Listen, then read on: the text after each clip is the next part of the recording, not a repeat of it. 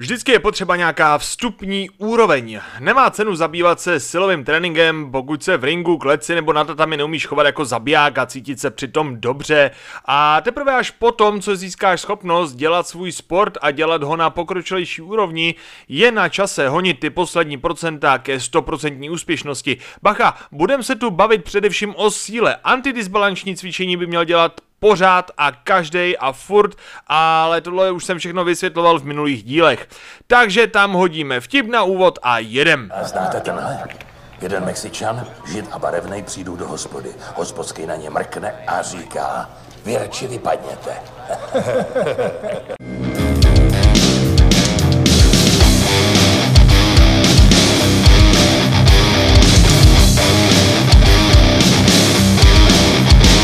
Hele Bobani, síla je v souboji rozhodujícím faktorem jen ve dvou specifických situacích. Buď to jsou oba rváči na shodné technické úrovni a o vítězství a prohře rozhodne jednoduše to, kdo má větší páru, anebo nastupuješ proti technicky zdatnějšímu soupeři a síla je to jediný, co máš na své straně výhod.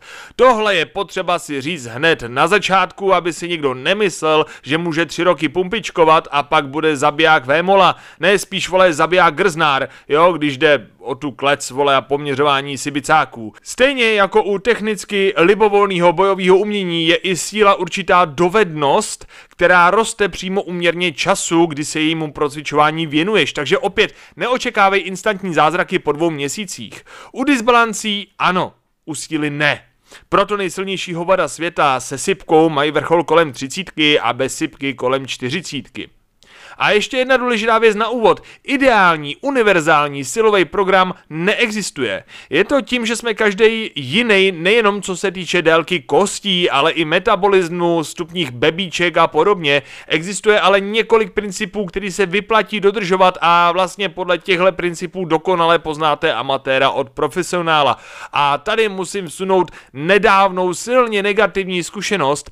Nebudu to jmenovat, ale chodím se valet do jednoho konkrétního gymu a v tom konkrétním gymu mají, že jako vedle hlavního konkrétního trenéra, který je Bůh, ještě konkrétního kondičáka. A ten konkrétní kondičák jakože připravuje rváče silově a kondičně. Nikde neslyším o disbalancích, ale OK, tenhle podstatný prvek prosakuje do našich končin hodně neochotně a hodně pomalu a nějaký starý páky ho prostě neuznávají. Cajk. Spáruju se takhle s cápkem a on ať jedu pomalu a já jakože hej proč a on pojá, že jako včera měl silovku a je totálně odhulený. A já pak jakože se nevyspal nebo jak a on že ne, v cajku, jen to včera pořádně nabombili. A já už jakože chytám takový ten výraz, že bych toho kondičáka měla si chytit za držku, než tam někoho dovede kurvanýmu kloubu, ale ještě to zkusím a poverám a věděl, že budeš mít dneska trénink a můj spároš pová jo, říkal jsem mu to. A já nás nasadím radši poker face, ale... To si budu pamatovat až na do smrti. Strašlivý věci. Ale dá se s tím žít. Takže máme tady někoho, kdo si říká trenér, co přetrénovává doplňkovým cvičením atlety, co se majoritně věnují jinému sportu a je pro ně dobrá delegace zátěže do tréninkového týdnu a její regenerace prakticky silně zdravotní otázka. Protože pokud si kvůli někomu, kdo není tvůj oponent, zbouráš tělo tak, že už nebudeš schopný zápasit a uděláš si to mimo klec, je podle mě na poslední injekci tomu dementovi, co tě k tomu doved. Protože ty jsi měl prostě jenom důvěru v jeho odbornost, kterou si splatil a on tu odbornost neměl. Ne fakt zaplatil z mu a on kvalitní službu nedodal. Proč jste sem nezavolal policii? Co? Hele, nepleťme si expertízu s fyzikou. Když se budeš hejbat, budeš hubnout. Tečka. Když se budeš hejbat blbě, budeš pořád hubnout a něco bude pobolívat. Když budeš zvedat těžké věci, budeš sílit, když budeš blbě zvedat těžké věci, budeš sílit a něco tě bude pobolívat. Existují jasný fyzikální zákony, který tohle všechno uskutečňují nezávisle na tom, jestli za to platíš někomu, kdo by jakože vůbec neměl mít označení trenér, nebo jestli to děláš doma u gauče z YouTube. Prostě a ano, právě jsem dementního trenéra srovnal s YouTube manuálem, protože on nejspíš čerpá právě z tohohle zdroje a pak si za to nechává platit, jinak nechápu, jak by to jako mohl být schopný těle z těch pičovin. Expert, skutečný trenér, používá ty stejné fyzikální zákony, ale bezpečně a efektivně. To jsou dvě důležitý slovíčka, který v doplňkovém cvičení pro bojový sporty chceš netahat si žádnou svalovku do sparingu, žádný bolavý klouby a tak dál, nulový přetrénování a mít maximální výsledky při minimální časové investici do něčeho, co není MMA nebo jakýkoliv jiný bojový sport. Ach jo, ok, hele, musel jsem si tu trošku emocionálně ucitnout, protože když bych ho na místě seřval, asi už bych tam nemohl chodit trénovat, takže jsem byl hodný a potřísnil jsem ho online před více do lidma a na furt. Vůbec nejsem hodnej. Hoď mi ještě pivo, ty dračice. Tady už nemám. Ale jde nám tady o princip oddělených tréninků a to je podle mě ten nejzásadnější princip, který by měl každý nějakým způsobem v tom tréninku mít, pokud se bavíme o doplňkovém cvičení a o silovkách u bojových sportů. Když máš box, boxuj, když máš BJJ, roluj, když máš silovku, zvedej. Tělo toho zvládne hodně ale když do jedné tréninkové jednotky nadspeš hodně rychlostně vytrvalostních aktivit a na závěr si budeš chtít dát těžký dřepy, dáš si maximálně tak lehký dřepy. A nejen, že tím pádem neuděláš ten silový prvek, ale ještě si zpomalíš regeneraci po tom fightingu. Dost to souvisí s principem sinusoidy. Pokud máš tenhle týden v plánu těžký sparingy, nedává smysl si tam dávat ještě těžký maximálky v silovce. Jo, stejně jako nemůžeš jet furt na plný kotel v síle, nejde to ani v mlácení. Takže tyhle dva tréninkové plány jsou vlastně protilehlý sinusoidy, když přitvrzuješ v ringu, povoluješ u železa a naopak. Já osobně jsem teď v divoký životní fázi a tak kvůli biznisu a rodině nestíhám trénovat tak, jak bych chtěl ani se železem, ani na tatami, ani s mojí podpeřinou.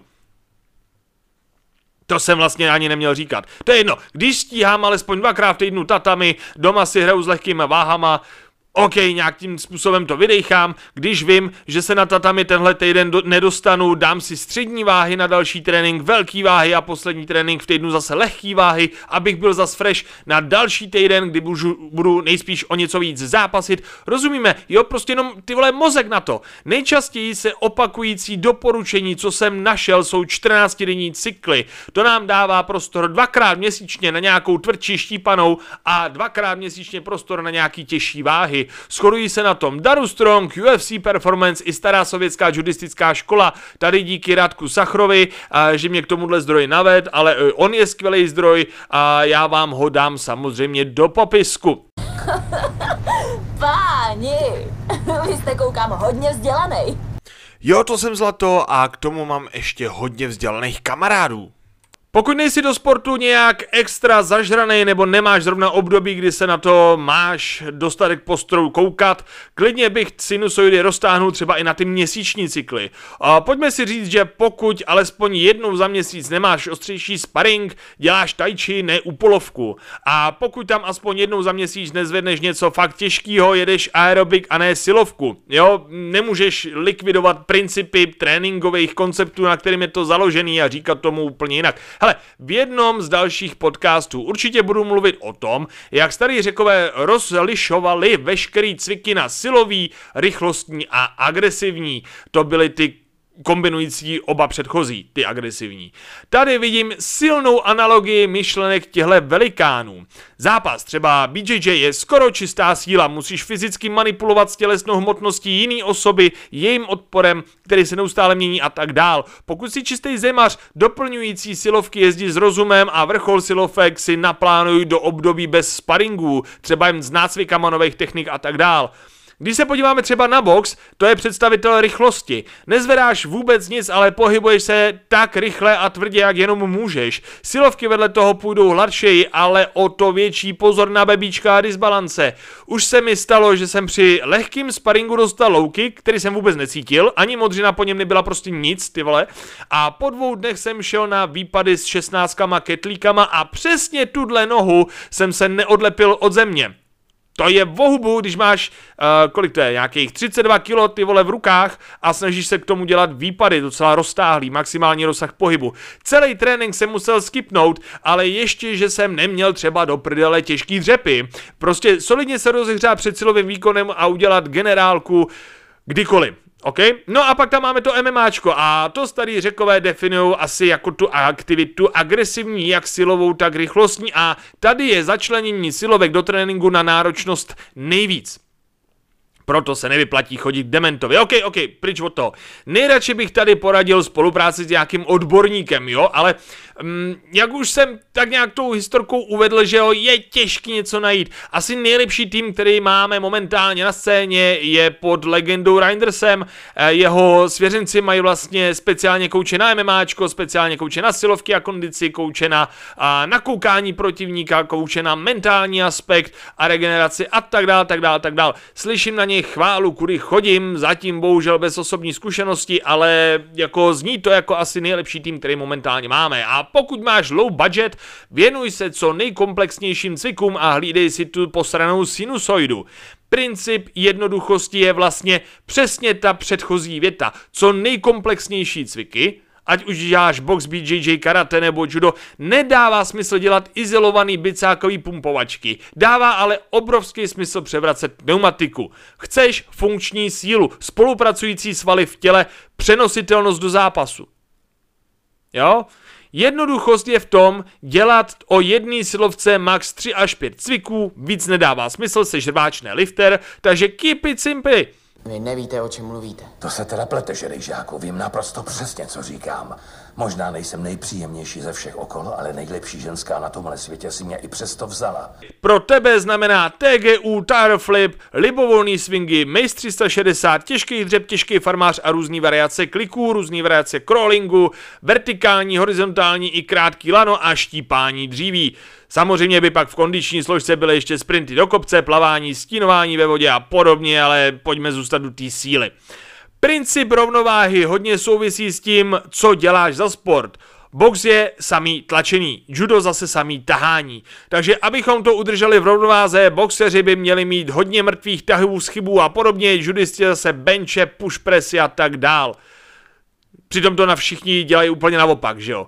Tahle rovnováha v těle nejenom, že působí částečně i proti disbalanci, ale především doplňuje to, co nám v tréninku bojovek chybí a tím pomáhá růstu mezi síly celkového silového fondu, takže i zdraví a použitelnosti těla ve všech situacích zápasu, protože ten zápas není něco lineárního, je to něco organického, chaos, ty vole, prostě a ty potřebuješ být připravený úplně na všechno.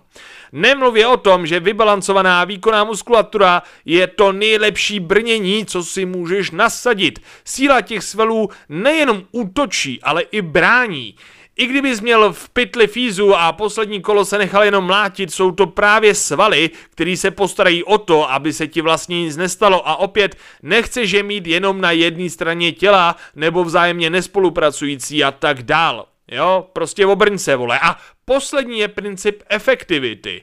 Hele, hodně trenérů se snaží silovky dělat pro své svěřence něčím zábavný. OK, chápu, ale pojďme si neplést klasický hobíka se závodníkem. Pro závodníka je zábavná především ta tréninková jednotka, kde se mlátí s jinýma lidma do ksichtu. Ne silovka. Jo?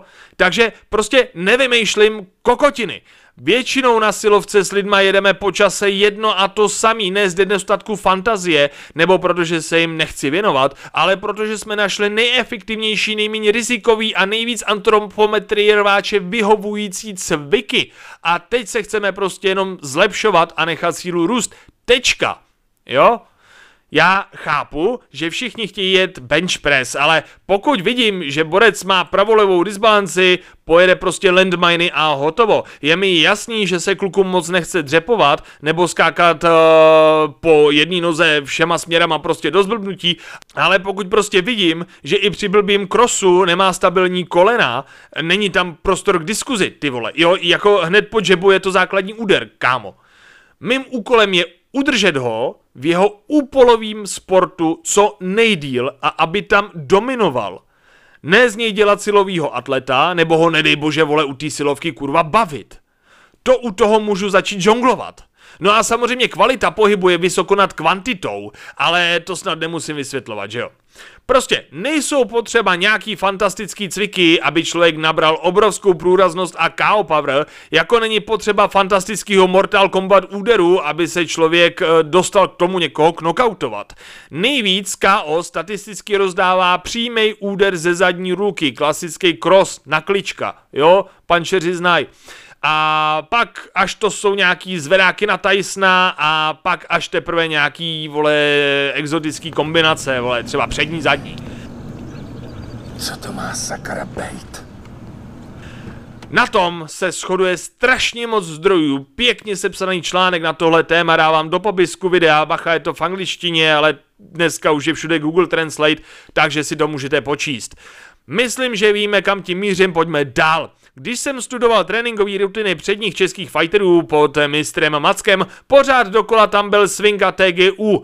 Pokud se podíváme na tréninkový videa Blackboarda Martinka a poslední dva roky tam vidíme jen a pouze strongmanský masakry. Nutno přiznat, že poslední dva roky vystřelil nahoru i mediálně a i když korelace neznamená kauzalitu, hele, hodně v tom vidím souvislost a... Pff pak bychom se dostávali do toho lehká váha, těžká váha, jaký jsou rozdílnosti cviků, ale rozumíme si jo, o co nám jde. Hodně lidí mluví o tom, jak swingování má přímý přenos do přímých úderů. Na Strong Forest jsem dokonce našel článek, který přímo říká, že swingy s ketlem sílí cross punch, tedy ten nejčastější vypínák. Opět to bude ve zdrojích, opět angličtina. A naštěstí jsme už opustili takovou tu mentalitu, že cvičení s váhama rváče zpomalí, je pro tělo nepřirozený a podobně. I když jsem občas ještě tenhle názor zaslechnul v hodně zapadlých dojo, protože starý páky prostě nepřijímají nový fakta, Možná i proto mají tyhle sensei tak prďáckou auru. A jednoduše už dneska není moc trenérů bojových sportů, co by své klienty odrazovali od váh. Blbý je, že jak tomu nerozumí, buď to cpou své klienty do klasického kulturistického pumpočkování, což má minimální přenositelnost pohybovou a minimální užitečnost v poměru objem síla. A to je vlastně ten problém, který opět podle mě není dost nahlas a dost často probíraný. Hele, jako rváč bys neměl být nějak extra velký, já vím, já vím, teď všichni chlapi chtějí být metrákový hovada, kdo říká, že ne je gay, jenže jak říká mistr Omolka, eh, snad se k němu dostanu někdy na trénink konečně už, cituji, čím je větší, tím víc brečí. Touhle mantrou motivuje své kluky dát do držky hrozivě vypadajícím soupeřům, ale především odhalil nejzásadnější fakt bojové scény. Velký váhovky, i kdyby to bylo celý ve svalech, se rychleji zadýchávají, rychleji vyprodukují větší množství laktátu, rychleji změknou. Já jsem si zažil tvrdý sparingy při 70, 80 i 90 kilech. Když jsem měl na váze sedmičku, sice mě rozhodil i průvan od dveří, ale dokázal jsem po tatami poskakovat dvě hodiny a neměl jsem sebe větší problém než pár modřin. Při 80 kilech jsem poprvé zažil, jak to vypadá, když člověk začne měknout. Hlava je přítomná, tělo jede, jede, jede a najednou ti klesají ruce a ty nevíš kurva proč, protože mozek neustále vysílá signály, drží kurva nahoře, ale ruce jako kdyby neposlouchali. Cítíš, jak i když ten mozek řekne, je čas na tvrdý úder, tak úder, který zasadíš, je všechno jenom ne tvrdý. Trvalo to třeba hodinku, ale jo, já jsem se do toho stavu dostal. A mých současných 90 a kousek kilo není čistá hmota, přiznávám, vys, vole, moje divoký životní období, ale... Co musím řešit? Makám na fíze i mimo tréninky, hlavně běhání do kopců, schodů, snažím se zvedat všechno možný, na tvrdý sparingy v čistém boxu je moje životnost kolem 3 až 5 kol, v MMAčku bych si typnul tak těch 5, protože co si budem, tam si můžu trošku odpočinout na zemi, box je hodně aktivní. A teď, já mám kluka, který chce do ringu, je hubený, vyskákaný, chci mu dát nějaký mimo bojovkářský trénink. Má smysl mu spát kulturistický pumpičkování, aby nabral hmotu, která mu ubere na fíze? No nemá, že jo. Já se cpu v té váze nahoru jenom ze dvou důvodů. Já osobně mám mindrák z toho být malá váhovka, nevím proč, no a nemůžu si dovolit mít menší bičák než moje žena. A to kecám, že jo, ten druhý důvod je, že vy mám lásení lidí ještě zbožňuju zvedání vach a chci jich prostě zvedat víc. Od toho jsou ve všech bojových sportech váhové kategorie. Já vlastně nechci vytvořit armádu obrovský zrůd typu tank, jo, nějaký sludge nebo tak. Já chci mít ve v každý váhovce ideálně šampiona. Logicky se to bude lišit teda trénink uh, kluka se sedmičkou, osmičkou i devítkou na začátku váhy, ale ve své podstatě sledují všechny uh, stejný cíl mít co nejefektivnější tělesnou hmotnost, být co nejnebezpečnější zabiják ve svý váhovce. Hele, nikdy nepodceňuj kluka o 20 kg lehčího, pokud ví, co dělá. To mě naučili kluci z Penty už hodně let dozadu a až do dnešního sparingu to platí. Pro chlapa mýho ražení není úplně příjemný dostávat pokouřit od středoškoláka o hlavu menšího a o hodně lehčího. Stejně tak na boxu v Celebrity Boxing Place, ty vole, tam už jsem o tom mluvil častokrát, jsem poznal, že podceňovat ženský se nevyplácí. Každý má v hlavě, že silnější pes mrdá, jasný, kdo má 120 kg ve svalech působí silně. Je nejen, jenže, jako, víš co, objem prostě je jenom objem. Není to síla, není to kondice, není to rychlost, není to rozsah, není to taktika, není to technika. Byč, Žižkov není Hollywood, takhle to nefunguje. A v jednou máte pravdu že i ti silnější než já nakonec došli spasení. Takže hale kurvalu já. Podívej se, jaký pekla zvedají na trojboji juniorky kolem 60 kil. To nezvedám ani já do píči, jo? A tak malí holky nevypadají jako úplně nařáchle. Protože jeli sílu, ne objem. A to je to, co jako fighteři potřebujeme. Sílu jako kráva a objem vůbec. A i když jsem právě nepotěšil hodně kluků se stejným bigeretickým mindrákem, jako mám já, a holek, co chtějí větší nařachaný kluky v boxernách, tak je se prostě jako takhle se věci mají. Trénovat chytře. Pokud si máš něco odnést z dnešního podcastu, je to tahle věta trénovat chytře. Všichni rváči světa mají v hlavě, že těžší je lepší a delší je přínosnější. Skočit na činku po dvou hodinách boxu je prostě blbost, mít stejný počet silových tréninků jako bojových pokud chceš zápasit, je blbost, naopak neřešit silovky antidisbalance vůbec je taky blbost, takže čím víc toho děláš, tím víc musíš regenerovat a tím díl si mimo a pokud ne, tím víc slábneš v dalších tréninzích, než si něco uděláš, takže vole, blbost neregenerovat, hledat to prostě dosypat, blbost, hele, 10 gramů prevence je vždycky víc, jak celý jedno kilo léčby. Silový trénink ti vytváří a udržuje zdravý klouby a rozsah v nich dává ti samozřejmě KO Power. Je prvním a posledním brněním proti útokům vnějšího světa, který máš. Odhaluje tvoje slabý místa a nutí tě na nich pracovat dřív, než tě oslaběj, až to odhalí nepřítel. Je velkou prevencí zranění. I když to není přímý antidisbalanční trénink, pracuje samozřejmě i na nich a borci, kteří své disbalance v základu vyřešili, můžou už vlastně jet jenom poupravenou silovku. Jo, vytváří ti návyk do života, protože jednou všichni přestaneme mlátit do lidí, to ale neznamená, že musíme přestat i s pohybem jako vůbec. Jo, silovka pomáhá osifikaci kostí, takže i prevenci zlomenin a únavových zlomenin, což je v poslední době hodně vidět jak v ringu, tak v kleci, tak samozřejmě u důchodců. Vzpomeňme se hele na záběry přeražených holení z a podobně. Conor to měl relativně nedávno, vole, a všichni velký jména vlastně pomalu taky a je to častější, než by si člověk myslel prostě, jestli chceš něco vydržet a něco rozdávat, zamysli se vedle rvaní i nad silovkou, případně si k tomu někoho najdi. Dámy a pánové, Primal Fitness Kolektiv CZSK to je heslo, který si najdete na Facebooku a klikněte přidat se. Nikomu to neříkejte, ale právě tenhle čin je krok k posunutí maximálek minimálně o 10% a právě osifikaci kosti dalších 15. A pokud chcete udělat ještě jeden dobrý skutek, Bear Life, jakože medvědí život se třema R, Life, pod tímhle heslem je naše trenérská praxe, znáte to, hledáme klienty, hledáme nový duše, hledáme jiný trenér na pocket keca, síla mocných sociálních sítí čaruje, i když dáte jenom like nebo follow, aniž byste to byli skutečně vy, kdo se nakonec ozve. No a teďka teda ty slíbený praktický rady. Pět pravidel, jak poznat dementa. Za prvý, kondičák by měl znát svý místo. Je číslo 2, ne číslo 1. Jeho tréninky se přizpůsobují úpolovkám, ne naopak. Za druhý, proto se ptá, co máš v plánu na následující alespoň týden a skládá to podle toho, co tě čeká. Za třetí, je tam nějaký cíl a nějaký plán. Ptá se na pocity při spárování, zpětnou vazbu na tvoje výkony v ringu. Je jedno, že máš dvakrát větší váhu na dřepu, pokud dáváš pořád stejný kop a stejnou ránu. OK? Za čtvrtý, nesnaží se vymýšlet hypermoderní ptákoviny nebo ti neskládá trénink o desíti izolovaných cvicích, to je docela důležitý. A za pátý, kondičák není fyzio. Sprintama do kopce a oboručním swingováním nevyřešíš disbalance. To, že to někdo zvládne kombinovat, eh, jako třeba já, je spíš výjimka, protože já jsem prostě posraný energií, kvole, mysli na to, že zdraví a výkon jsou dvě odlišné věci. Tak, eh, co děláte? Jo, tak různě spravuju, však to znáš. Jako co? No, teď jsem spravil tam tu sušičku. Fajn, a teď teda pět pravidel pro atleta. Za prvý, sundat nohu z plynu. Rváči mají jednu skvělou vlastnost sklony k autodestrukci.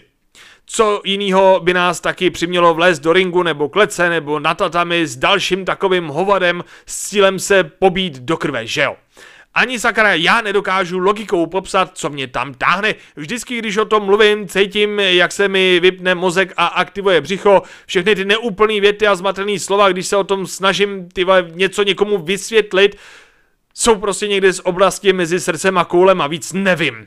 A vím, že ten, kdo mě poslouchá, musí to buď to cítit stejně, anebo to nechápe. Právě kvůli těm koulím mají rváči tendenci šlapat na plyn tak, že skoro prošápnou podvozek úplně všeho a to je recept na průser na zranění, opak dlouhodobé udržitelnosti. Nemůžeš jet naplno v technickém tréninku, pak naplno ve sparinzích, pak naplno v silovém tréninku a ještě naplno v rychlostně kondičním tréninku. I kdyby sypal jak cestář v zimě a neměl žádný nesportovní život, tohle tempo bys prostě neudržel, jo? Vesmír má určitý zákony, který nikdo nepřekračuje, protože prostě nemůže. Takže to nejsložitější, co občas sám nedokážu a co jako trenér do hlav naprosto všem svým rváčským klientům, u silovek a doplňkových cvičení a vůbec všeho jeď na 60%.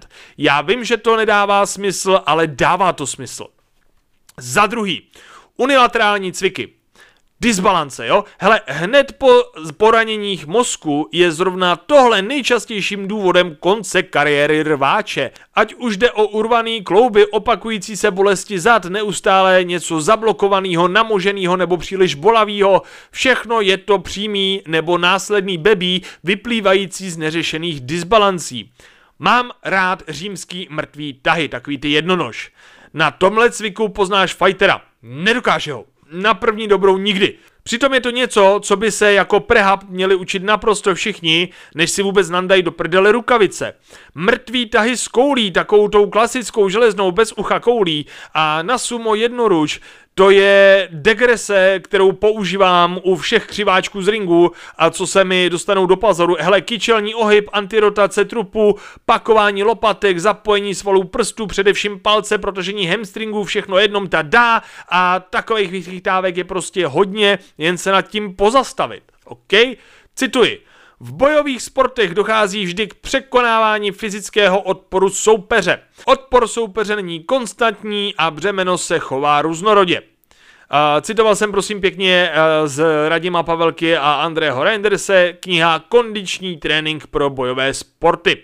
Oponent není činka a ty nebudeš ležet zádama na lavici, aby se v klidu mohl opřít, bro. Takže prostě používej primal pomůcky, tečka. Za třetí, klaby a Macy. Každý rváč potřebuje neprůstřelný ramena a lokty nezávisle na stylu, který vyznává. Tohle je ono. Podle mého skromného soukromého názoru jsou tyhle věci a je lepší než ketly, ale jsem zatím pořád ještě malý pán, abych se do tohohle tvrzení popřel pořádně a nemám popravdě řečeno zdroj, který bych v tomhle mohl ocitovat, jenom prostě zkušenost se svýma klientama a sám se sebou. Hele, poslechněte si první epizodky s tímhle tématem, tam o tom mluvím trošku víc a krásný příklad je Great Gamma, a podobný starý zabijáci, siláci a boxeři, prostě historie a mý zkušenosti něco říkají, ale prostě ještě pořád jsme tak daleko, aby na to někdo udělal poctivou studii. Za čtvrtý, sekej dřevo a nos vodu. Existuje hodně doporučení od starých boxerů, jak jsem už trošičku nadhodil, co ti pomůže nabrat sílu, zefektivnit tělesnou hmotnost na její maximum, získat tu správnou výbušnost a protáhnout plíce. Kromě sprintu do kopce, který považuji za naprostou nutnost pro budování kondice všech hrváčů, jsem narazil na něco, co se tam opakovalo pořád a pořád a pořád skrz generace těch nejlepších posledních 200 let. Sekání dřeva a nošení vody. Pokud nemáš po ruce les a řeku, můžeme to přejmenovat na mlácení perlíkem do pneumatiky a farmaření s ketlama. Nevěřil jsem tomu, že je ta páteř boxerského tréninku takhle brutálně jednoduchá, navíc mi pořád uniká ta přenositelnost do ringu, ale ono to tak jako ty vole fakt nějak je. A když jsem s nedůvěrou v tenhle koncept začal ty věci dělat sám, abych tomu praxi přišel na kloup, jediný co jsem zjistil je, že se mi boxuje líp a real ale pořád to nechápu. Asi mi není souzeno, ale prostě to kope a starý páky to věděli a posílali to dál a já to posílám dál seky dřevo a nosvodu. No a za pátý komplikovaný dřepy. Komplikovaný, jo? Komplikovaný dřepy. Fajteři, um, Pavel v knize Enter the Kettlebell, což se považuje za jeho majstrštyk, napsal doslova, uh, cituji, Fighting men ride chickens. Násilný překlad je něco jako, že bojovníci jezdí na kuřatech, česky přeloženo i co se do smyslu týče, jeden z nejpřednějších silových guru světa tvrdí, že pro rváče jsou velký nohy zbytečný a měli by se víc soustředit na sílu a pružnost nohou víc než na objem a zase opět dává to smysl. Takže zadní velký dřep s macatou vahou není to úplně pravý ořechový, co bychom na naše prdele a nohy chtěli. Lepší budou přední dřepy, nebo s ketlíkama goblety, nebo s klabem barbaři, nebo zase s klabem asymetrický dřepy na jednom a pak druhém rameni, překlápění velkého mejsu ve dřepu, klasický natora, Uh, vařila myšiška kašičku ve dřepu, to je mimochodem pěkná čuráčina, ty která odpálí CNS úplně každému, prodřepnutý swingy, dřepě pro rváče hřiště na hraní, rozumíme si? Jo, prostě vyzkoušet úplně všechno, co tě napadne, i kdyby to znělo jako sebevětší krávovina. Co blázníš, mladý? Dělá ženskou práci? Podle doktora Craiga Liebensena, cituji, Kyčle a boky generují sílu, jádro přenáší sílu a končetiny ji uvolňují. Tím myslel ruce. OK? Závěrem. Je důležitý pracovat s tím, že vyhnout se zranění, třeba i snížením intenzity tréninku, nám umožní se nadále posouvat. Mít další trénink hned zítra, pozítří, rozumíme si, věřím v nepřerušenou konzistenci, co největší četnost malých středně intenzivních tréninků v týdnu. Protože nežijeme ve váku, člověk k tomuhle způsobu tréninku potřebuje jistotu a zcela nezbytnou flexibilitu. To nám umožní modulární chápání tréninku, bacha nikoli modulární chápání těla. Tělo jedeme furt komplexně, jen určité procvičované vlastnosti vnímáme modulárně. Síla, výbušnost, vytrvalost, mobilita, specializovaná technika pohybu, prehab, nudný ale nutný věci vyplývající z genetických predispozic a tak dál. Nebrání nám to dát si tam dvou fázi. Něco si odjet do po, něco od po a tím nemyslím 90 minut boxu na lačno a pak maximálky na dřepy, ale může to být třeba 20 minut mobility na úvod dne a pak třeba pár cviků se středním ketlem na večer. Skládáme to prostě tak, abychom drželi neustále všechny prioritní tréninkové vlastnosti těla v týdnu odjeté a zároveň drželi jistou modulární sinusoidu. Už jsme o tom mluvili, těžké je následováno lehkým, co je následováno těžkým, po kterém navozuje lehké, aby to prostě mělo čas regenerovat. A modulární rozčlenění tréninku nám umožní i reflexní programming, o tom jsme se taky bavili. To je něco jako z extrému do extrému, jo? z pohádky do pohádky 10 sérií po jednom až třech opakováních s velkým kamenem ze země poprsa a druhý den pak uh, eh, 500 do 7 na židli v průběhu 3 hodin třeba pak si dát nějakou prehab mobilitku, pak ostrý sprinty do kopce na 15 minut pracovního času, potom třeba jenom 20 tegeuček levá pravá s lehkým ketlíkem jdem vzhůru.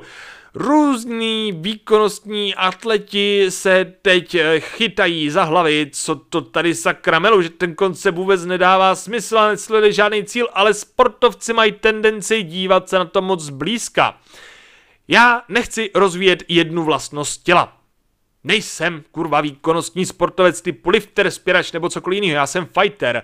A nebo nedej bože výkoj v jednom jediném cviku, ale nechci rozvíjet. OK, já chci pracovat na kompletně celém silově kondičním fondu těla. Bejt co nejlepší v čemkoliv, na co sáhnu. Ještě jednou, bejt co nejlepší v čemkoliv, na co sáhnu. Ne být nejlepší ve všem, na co sáhnu, ok? Jasně nikde nedosáhnu mistrovství, ve všem se budu pohybovat v lehkém nadprůměru až pokročilosti, ale hej, halo, můj primární sport je mlátit lidi a pokud se v ostatních věcech pohybuju v lehkém nadprůměru, boha jeho jsem Bůh, jo? O tom to je o všestranosti a komplexnosti.